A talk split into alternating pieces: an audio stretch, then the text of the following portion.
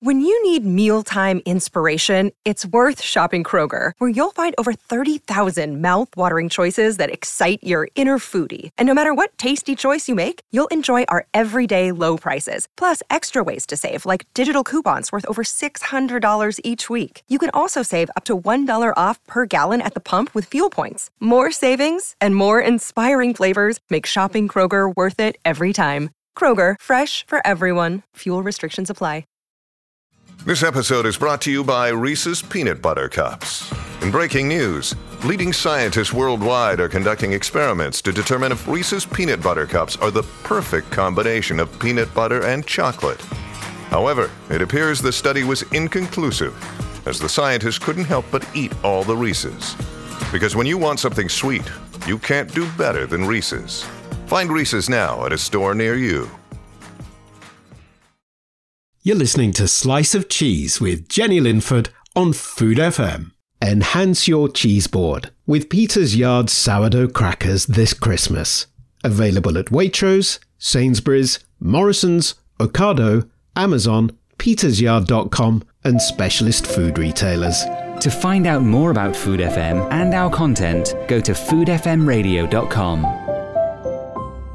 Hello, welcome to A Slice of Cheese, the Food FM radio series that celebrates the world of cheese. I'm Jenny Linford, a food writer and cheese enthusiast, the author of Great British Cheeses. Cheese is a delicious and fascinating food, and we're setting out to explore this remarkable food and share the stories of the people who make, sell, and love it. This week on A Slice of Cheese, we explore the microbial starter cultures, which play a key part in cheese making. As the name suggests, they are used at the start of the cheese making process. I talked to Bronwen Percival, cheese buyer for Neal's Yard Dairy and co author of Reinventing the Wheel. Giles Barber, of Barber's Cheddar Cheese, tells the story of his family's role in preserving Britain's traditional cheese starter cultures. Online, on smart speakers, and on Listen Again. This is Food FM. Enhance your cheese board with Peter's Yard sourdough crackers this Christmas. Available at Waitrose, Sainsbury's, Morrison's, Ocado, Amazon, petersyard.com, and specialist food retailers. This week on A Slice of Cheese, very happy to welcome back an old friend of the programme, Bronwen Percival, who is buyer and technical manager for Neal's Yard Dairy. Hello, Bronwen. Hi, Jenny. Bronwen, this week on A Slice of Cheese, we're looking at the whole subject of starter cultures. Um, and that's a term which is used a lot in cheese making, but I think it's a term which is quite puzzling for people who are not in the world of cheese. So I, I, wanted to ask if you could explain to us what that is. What do starter cultures do in cheese making? Well, so I think we all know that cheese making is a process of fermentation, and that fermentation is carried out by lactic acid bacteria, which take the sugars in the milk and digest them into lactic acid, which is very important for the um, well, it's very important for the preservation of the cheese, to say the least. Um, and so originally there were no starter cultures. People, you know, cheese making existed for thousands of years before anybody knew about uh, what a microbe was. Um, and uh, lactic acid bacteria are present naturally in all raw milk to varying degrees. And um, it was only in the late 19th century that it was discovered that you could isolate strains of lactic acid bacteria and reintroduce them to milk, whether it was raw or pasteurized, mm-hmm. and uh, use that then to drive the acidification of uh, the milk using known strains of bacteria. Now, before that point, it wasn't that people were never doing things within their cheese making that increased the amount of bacteria in their cheese or acted as starter cultures. And indeed, if you look to uh, many kind of classic styles of European cheese, from Parmigiano Reggiano to Comté to you know French lactic goat's cheeses, um, all of those are using technology known as whey starters to uh-huh. um, to add bacteria to add concentrated um, cocktails of bacteria back to that milk and drive the acidification. So whey starters are starter cultures too but right. um, really it's it's uh, it was only in sort of the early 20th century early to mid 20th century yeah. that commercial starters generated you know produced by um, biotech companies really became the norm in most cheese making that's very interesting yes i mean it's that story of sort of industrialization of food making, um, yeah, it's something you see it across, don't we? Um, so many foods, um, and that's interesting. So, so starter culture. So, if I was, if I wanted to make cheese, I could nowadays presume I could just go online and buy what packets of different starter cultures that would take my would help me what help me produce what, a blue cheese or, or a cheddar style cheese. Is that how they are sold? Yeah, you know, I think there's this perception that, that they're different types of starter culture that would go into making a blue cheese or a cheddar or mm. a lactic goat's cheese. But the truth is that um, starter cultures are very um, very adaptable and flexible. And really, uh, you know, I think a good example is that the same starter culture is used to make Ragstone cheese, Stichelton cheese, Kirkham's Lancashire, um, you know, some uh, Westcombe cheddar uh, you can use the same starter culture to make all of those different cheeses. So it's not just like the style of bacteria determines the style of cheese. What really determines the style of cheese is the process of the make, how much the curd is heated, yeah. how much it's stirred, how it's treated. That determines the cheese. Starter cultures do come in different varieties though, and I think the most useful way of thinking about them is that some are some like moderate temperatures and some like really hot temperatures. So the starter cultures that you would use to create a cheese that's cooked to a hot temperature during the make, like a Parmigiano Reggiano Would not mm-hmm. work if you were going to be making a cheddar cheese with it. Oh, that's so interesting. So that's the diff- so it's the temperature at which the they can survive. Then, in a way, is that is that exactly. right? Is that a factor? Okay. Yeah. Oh, that's very interesting. And what have you, you know, in your job when you're always out and about and working very closely with cheesemakers? Are you? What are you seeing? Are you because I get the impression when I talk to cheesemakers in Britain that often they're exploring aspects of their cheesemaking. You know, whether perhaps it's the the pasture that their livestock are being fed, you know, are grazing on. Um, perhaps they're working on that. But are they also is are they also looking at starter cultures? Is there a, is there a move to explore the potential of starter cultures? I think uh, there's been a lot of interest in um, starter cultures more recently. Um, you know, 15 years ago, if you asked people about whether it was possible to make your own starter cultures, to make British styles of cheese, they probably would have said that that would be madness. And in fact, now we have a much more um, active conversation with a lot of producers who have really kind of started to understand what it means to be making raw milk and the interest of maybe making a raw milk with a unique microbial community and how best to express that in their finished cheese. I think there's concern that adding um, commercial starters means that those finished cheeses are going to reflect the commercial strains that are available to everyone rather than the unique fingerprint and flavor profile of their farm. So, yeah, there's a lot more conversation going on now than ever before about sort of making one's own starters. But I would also say that the conversation is very much at its beginning. And right. it's important to note that, you know, and if you look back 150 years, people would have been actually using no starter culture whatsoever and hmm. pre ripening mm. the milk that they would um, get in an evening in the dairy, not at a hot temperature, but not at a cold temperature either. And then adding the next morning's warm milk on top of that and proceeding to wait for some acidity development to happen, just using the, the microbes that were present in the milk with no helping hand from any whey uh, or starter culture and making cheese that way. And it's really that's, interesting. Yeah. Mm-hmm. No, I was going to say that's really interesting. Sorry. No, carry on. yeah. No, and it's and it's really interesting to read historical accounts of this because what was clear was that uh, depending on the temperature overnight, depending on the temperature of the dairy during the day, and, and you know the activity of the milk, what the variable was uh, was the amount of time it took to, to, make the cheese. And you can see cheese making records where one day they finished the make at 1 p.m. and the next day they finished the make at 9 p.m. And the job of a good cheesemaker was to kind of look at and smell and taste the curd and recognize how quickly that acidification was going and then match the production process to that so that one, you know, they didn't go faster than the milk was going. And actually, people were very good at turning out consistent cheese in that way in, in other countries where cheeses are made, are they also looking at starter culture of interest, or have they retained traditional ways of, you know, traditional starter cultures, or, or I'm just interested in, in, sort of a comparison, I suppose, Bronwen.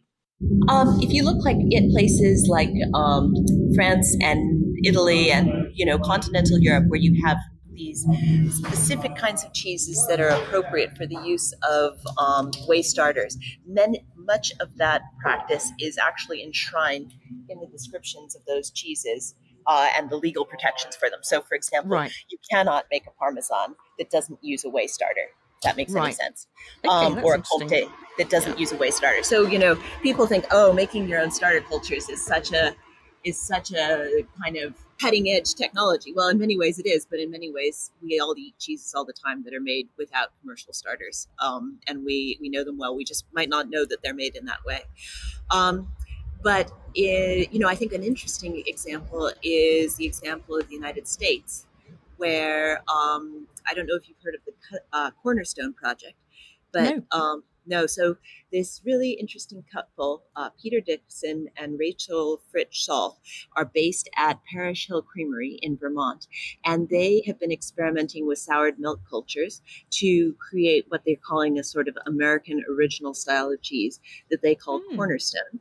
And so they developed this cheese with soured milk cultures and then um, taught several other farmhouse cheesemakers using their own milk the method. Um, and now they all make a version of Cornerstone.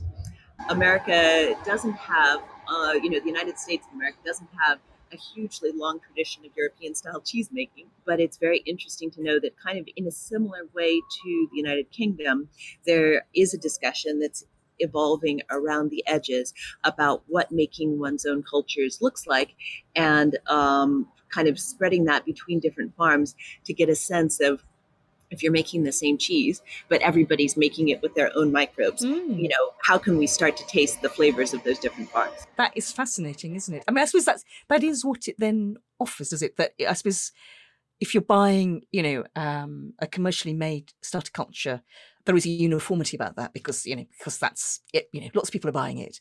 So in a way, is it? It's the, I suppose it's an ideal of making. It's one of the ideas of making your own starter culture as a cheesemaker that you would have a, a more unique expression then. I think that's entirely why people would do it. I mean, making your own starter culture is more work and more trouble than buying something from a packet that uh, you know you can just add to your vat at a moment's notice. There's certain things about those starter cultures, particularly whey starters, that require you to make cheese with fresh milk every day. And that Right. doesn't fit into a lot of people's cheese making systems. Whereas if Yeah. you're using a freeze dried starter culture and you can just um, you know, make cheese once a week and the starter culture is in your freezer ready to go or in the fridge ready to go. It just makes that one step that much simpler. So yeah, that's why people use them. They're consistent, they're simple, but perhaps there is a degree to which they mask the uniqueness of the milk, even when they're used for raw milk cheeses. Very interesting. And we, in fact, one of the other interviews Bronwen on this episode is with Giles Barber of Barber's Cheese about you know this the cultures that that barbers have I suppose have have sort of kept kept going in a way. Yes, and that was really interesting to talk to Giles about that. As I understand it, those pint starters are very specific to Britain. I, that's what I've been told. Is that is that something that that you'd agree with? Yes, yes, no, that's that's right. That uh, pint starters. Other countries uh, do have a history of using liquid starters for particular styles of cheese, and you know, for example, the Flora Danica culture, which is sort of which was developed in Denmark, and also which is a very popular culture to uh, to use now, uh, is quite similar in its liquid form to a barber's pint starter. Um, Ah, just in terms of the complexity of its community and the fact that the different microbes in that community are a community of organisms working together um, synergistically rather than just a mixture of different species, which many of the sort of more standard DVI cultures, these direct vat, freeze dried commercial cultures, are just a mixture of six or eight different strains, uh, not a community of microbes. And so, yes, I, I would say they're not totally unique in the world, uh, the pint starters, but Mhm. because of British cheese and the way that it works insofar as a lot of those cheese makes require some acidity development before you go on and start making the cheese. Pint starters technically make a lot of sense to use for those styles of cheese. And so maybe it's unsurprising that this, you know, this approach and this collection uh, developed here. Right, that's very interesting.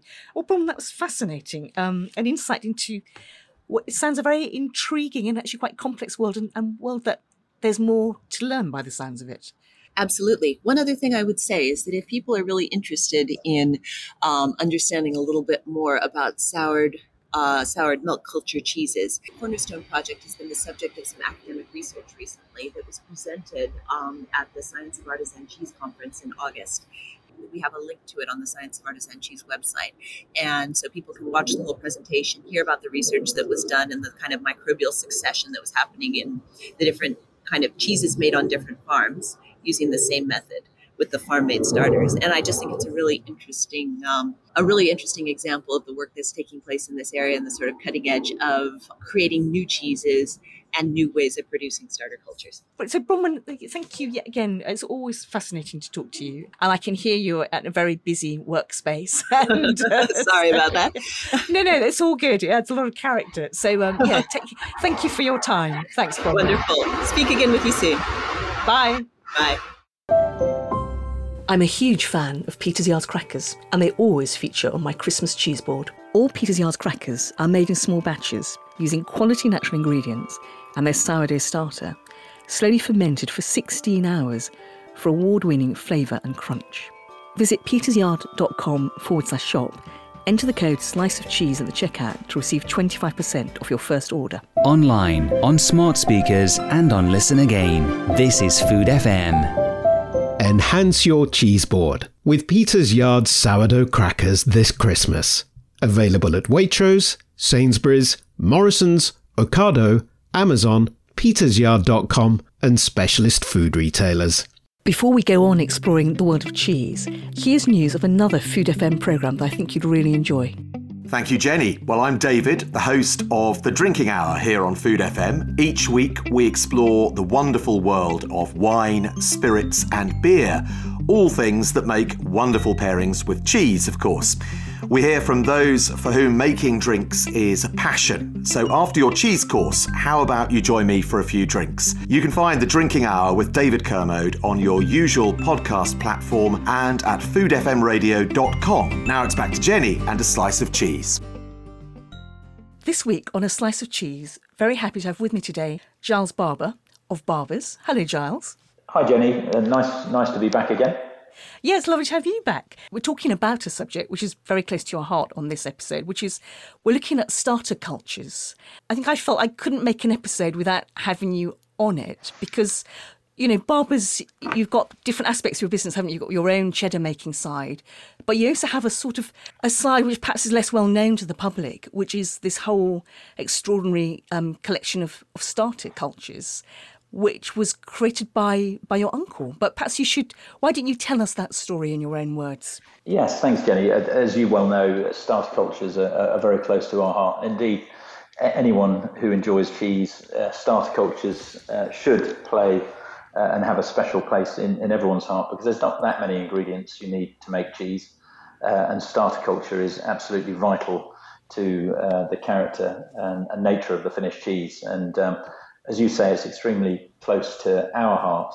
At Barbers, we we, we are uh, primarily and have been since 1833 uh, making cheddar uh, and other hard uh, British territorial cheeses. Uh, the story story of our starter cultures really goes back many generations, and quite probably the records aren't very good back to 1833, but quite probably right back to then. The the kind of the starter cultures that we still use today were derived really from the, the, the bacteria found in the milk of this region going back generations. Originally, what would have happened, uh, where we're based in the village of Ditcheat, we're only 15 miles uh, from the village of Cheddar itself.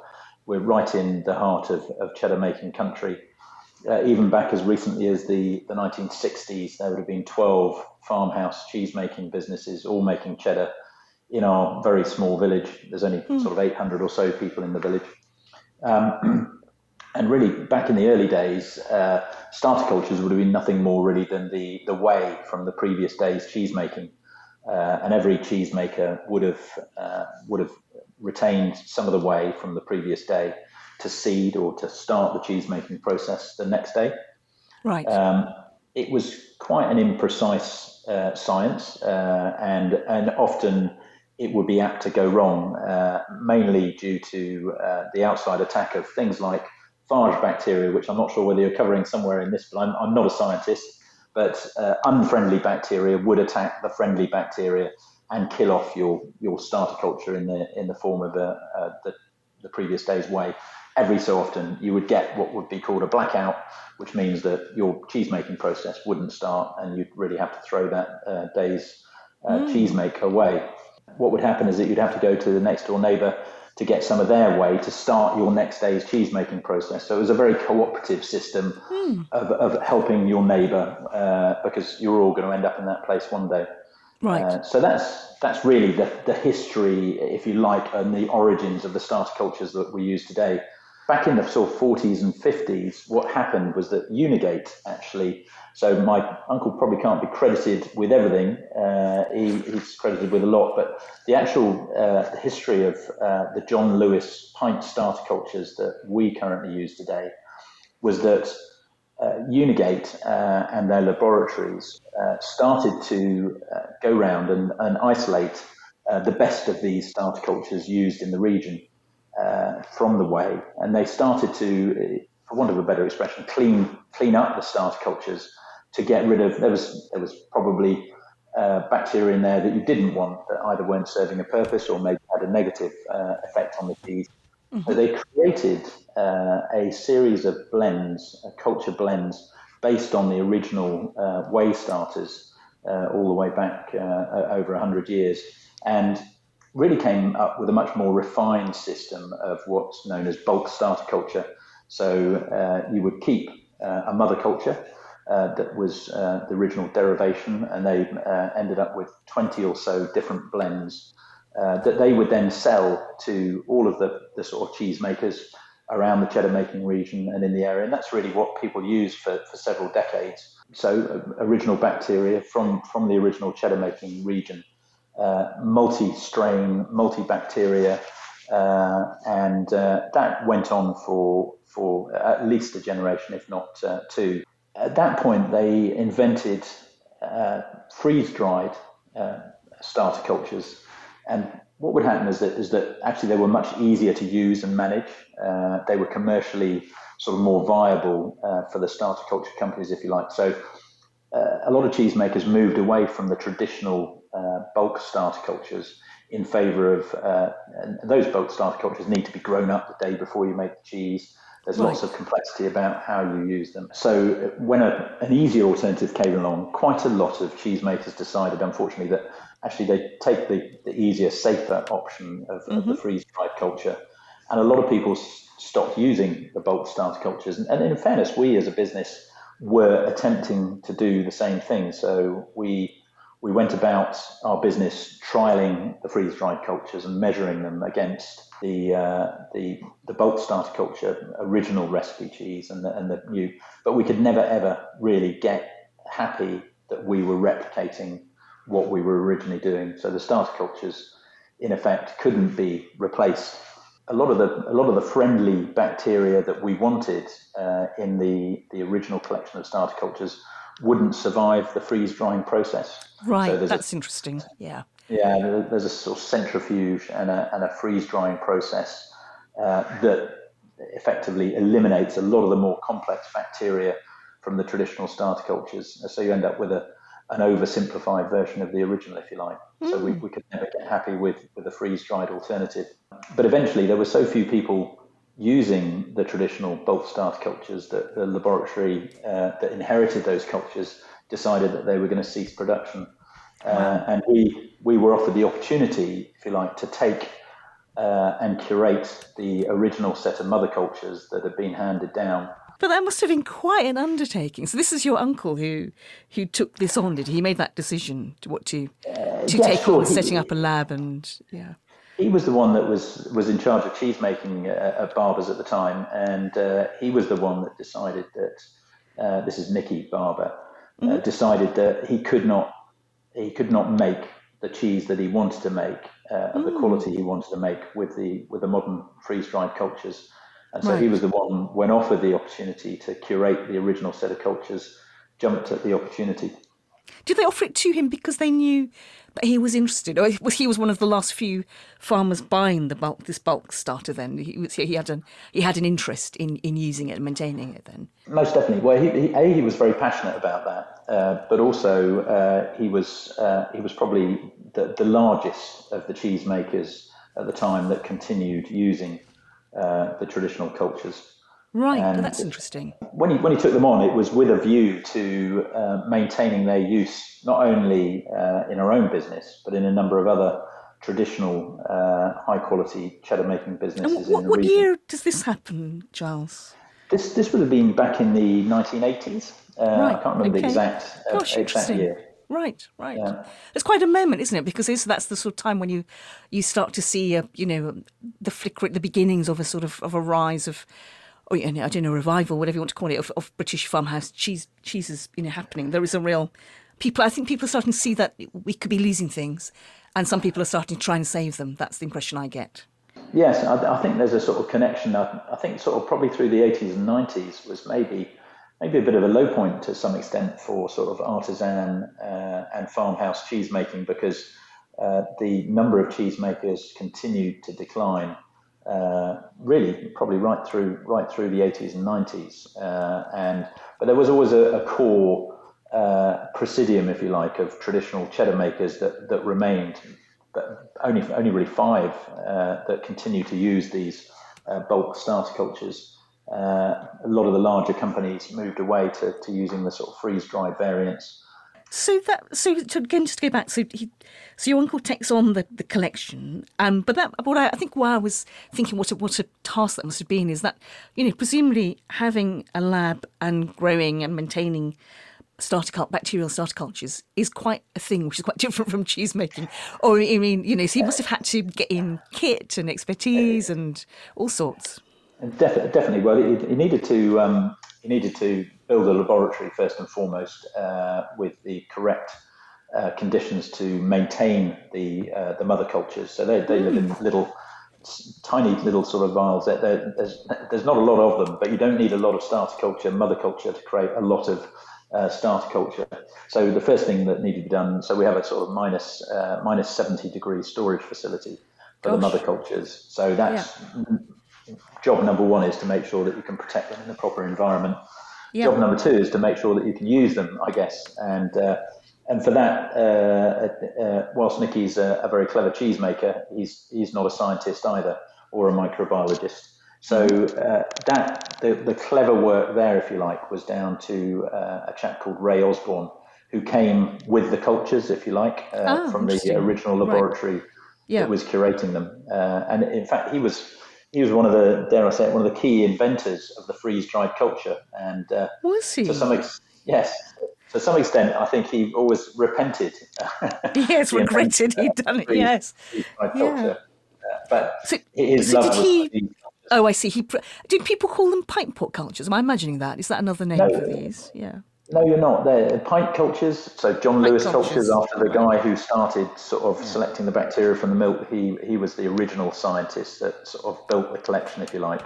Uh, and uh, the way that you grow a mother culture into a usable starter culture is to add it to a pint format. So it's a, it's a small pint bottle. So you grow up the starter culture in a pint medium first and then when you use the starter cultures on the day of, of cheese make, uh, you or the day before cheese make, you grow them up in a much bigger starter vessel that you inoculate with the pint. Uh, so that's uh-huh, why they're called right. pint cultures. Okay, oh, thank you. Good. I mean, since I think people who make sourdough are probably, you know, in a way, perhaps this patterning that you know of growing and making and using a bit, you know, keeping that cycle going. That this probably makes a lot of sense to them, doesn't it? Um, yeah. It would do, and actually, Ray Ray Osborne himself was a great. Uh, he had a great sourdough culture as well. Would you believe? But uh, oh, you probably would believe that, given the yeah. sort of scientist that he was. So he used to share that around the office. So whilst he was around, we had a lot of people uh, maintaining uh, the sourdough culture that, that Ray brought with him as well. That's he's, he's, disappeared off to the Pyrenees, where uh, I suspect he's probably still got his sourdough culture. I haven't spoken yes. to him for uh, for eighteen months or so. Ah, it sounds like he's pretty happy, busy with, with sourdough. And um, yeah, yes. so so what the amazing thing is then, so these starch cultures can just be kept going then. And so, I mean, that's sort of this incredible thing that they'll exist, you know, what, for, for decades then, obviously, quite happily. They, and yeah. They will. I mean, they'll, they'll exist forever, really, in their frozen state. Uh, so as long as we keep the temperature right, they'll, they'll last forever. There is obviously a finite amount of the mother culture. Currently, at our current rate of use, we've got enough for about 180 years. So okay. That's I'm good. kind of hoping that, uh, yeah, somebody will find a way of, uh, of expanding the mother culture before we get to 180 years down the line. And can I ask, Charles, so, uh, you know, when you're, given that people were moving to freeze-dried culture, was there then a bit of a revival of interest in these in these pint cultures? Did, did cheesemakers think, actually, maybe I'm missing a trick. Maybe my cheese could taste more interesting if I tried a different starter. And then did they come to Barbers? You know, was is that was there sort of yeah, did, did what that act of saving this, curating this collection, did it then find a market that was receptive for it? I would say that, that actually it's really quite difficult to use these bulk starter cultures, and you have to have the facilities to grow them uh, on site during as part of your cheese making process and it's, it's, it's actually quite difficult to engage uh, people who don't have those facilities in in right. sort of uh, in creating them and using bulk starter cultures, and, and they're very difficult. Really, uh, the bulk starter cultures are still used by the, the traditional artisan cheddar makers of the region uh, and, and also, uh, you know, those starter cultures that were used for making Caerphilly and Wensleydale and Cheshire. Mm. So we still have uh, customers, if you like, for those starter cultures in those regions, making right. other traditional. Uh, so I'm guessing some of the people that I've interviewed for this pod, people like Trethowan or the Appleby's, uh, um, Jamie Montgomery, who makes cheddar, would, would, these be? I don't want to give away any secrets, but, but would they? I was just thinking, these yes. do they use your cult? Yeah, okay, that those sense. are those, those those are names that are very familiar to me uh, yeah. in the world of, of starter cultures, and particularly yeah. the likes of uh, Montgomery's, Keen's, Quicke's, yeah. Westcombe, uh, Appleby's. Uh, they, they all use the traditional pint starter cultures. Fantastic. This is what's really important, isn't it? In a way that this is what's keeping the yeah, it's an amazing thing that you're keeping by by preserving these bacterial cultures and this way of making cheese. It's allowing the, these cheeses, which you know, which are traditional cheeses, to be made, you know, in a particular way. So that's pretty pretty exciting, isn't uh, it? Yeah, I think it's it's it's the sort of the flavour. Uh, the flavour, or, as close as you're ever going to get to uh, to what cheddar used to taste like you know, uh, centuries ago, uh, you'll only get there by using the traditional starter culture system. Fantastic. Oh, well, Charles, that was great. Thank you. That was really absolutely fascinating. So, um, a wonderful insight, and I think hopefully when people can just sort of pause and think about think about this sort of whole hidden world. Uh, yes, I know. I know. Sorry, it's a very, it's a technical kind of uh, thing, the starter cultures, but I, I know the the listeners uh, to to your program are, are, sort of passionate about their cheese and uh, hopefully that's given them a small insight into uh, the world of starter cultures at, at Barbers and amongst the, the really traditional cheddar making fraternity uh, here in, in the West Country. Wonderful. Thank you for your time, Giles. Take care. Thanks, Jenny. Bye. Bye. To find out more about Food FM and our content, go to foodfmradio.com. Enhance your cheese board with Peter's Yard sourdough crackers this Christmas. Available at Waitrose, Sainsbury's, Morrison's, Ocado, Amazon, petersyard.com, and specialist food retailers. Thank you so much for listening to A Slice of Cheese. I hope you've enjoyed it. If you have enjoyed it, it would be lovely if you could rate us on wherever you've found this podcast. It will make such a difference to us. So I hope you'll enjoy us again. Thank you very much.